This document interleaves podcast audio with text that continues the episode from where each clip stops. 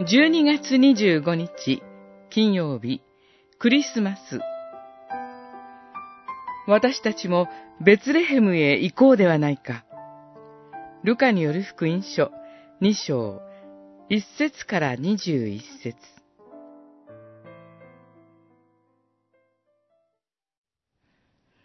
天使は言った。恐れるな。私は民全体に与えられる大きな喜びを告げる。今日ダビデの町であなた方のために救い主がお生まれになった。この方こそ主メシアである。あなた方は布にくるまって貝羽桶の中に寝ている血のみ子を見つけるであろう。これがあなた方への印である。二章、十節から十二節。クリスマス、それは福音の真理を学び直すときです。降誕の知らせを最初に告げられたのは、ユダヤ社会で最も軽蔑されていた夜の晩をする羊飼いでした。彼らは宗教の掟を守れず、その清さを保てないとみなされていたからです。神に顧みられないものと差別され、自分でもそう思いながら生きていたことでしょう。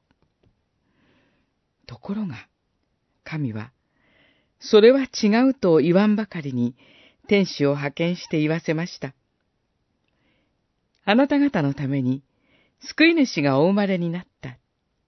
さらに、地には平和、御心にかなう人にあれ、つまり神は、彼らこそ御心にかなう人だというのです。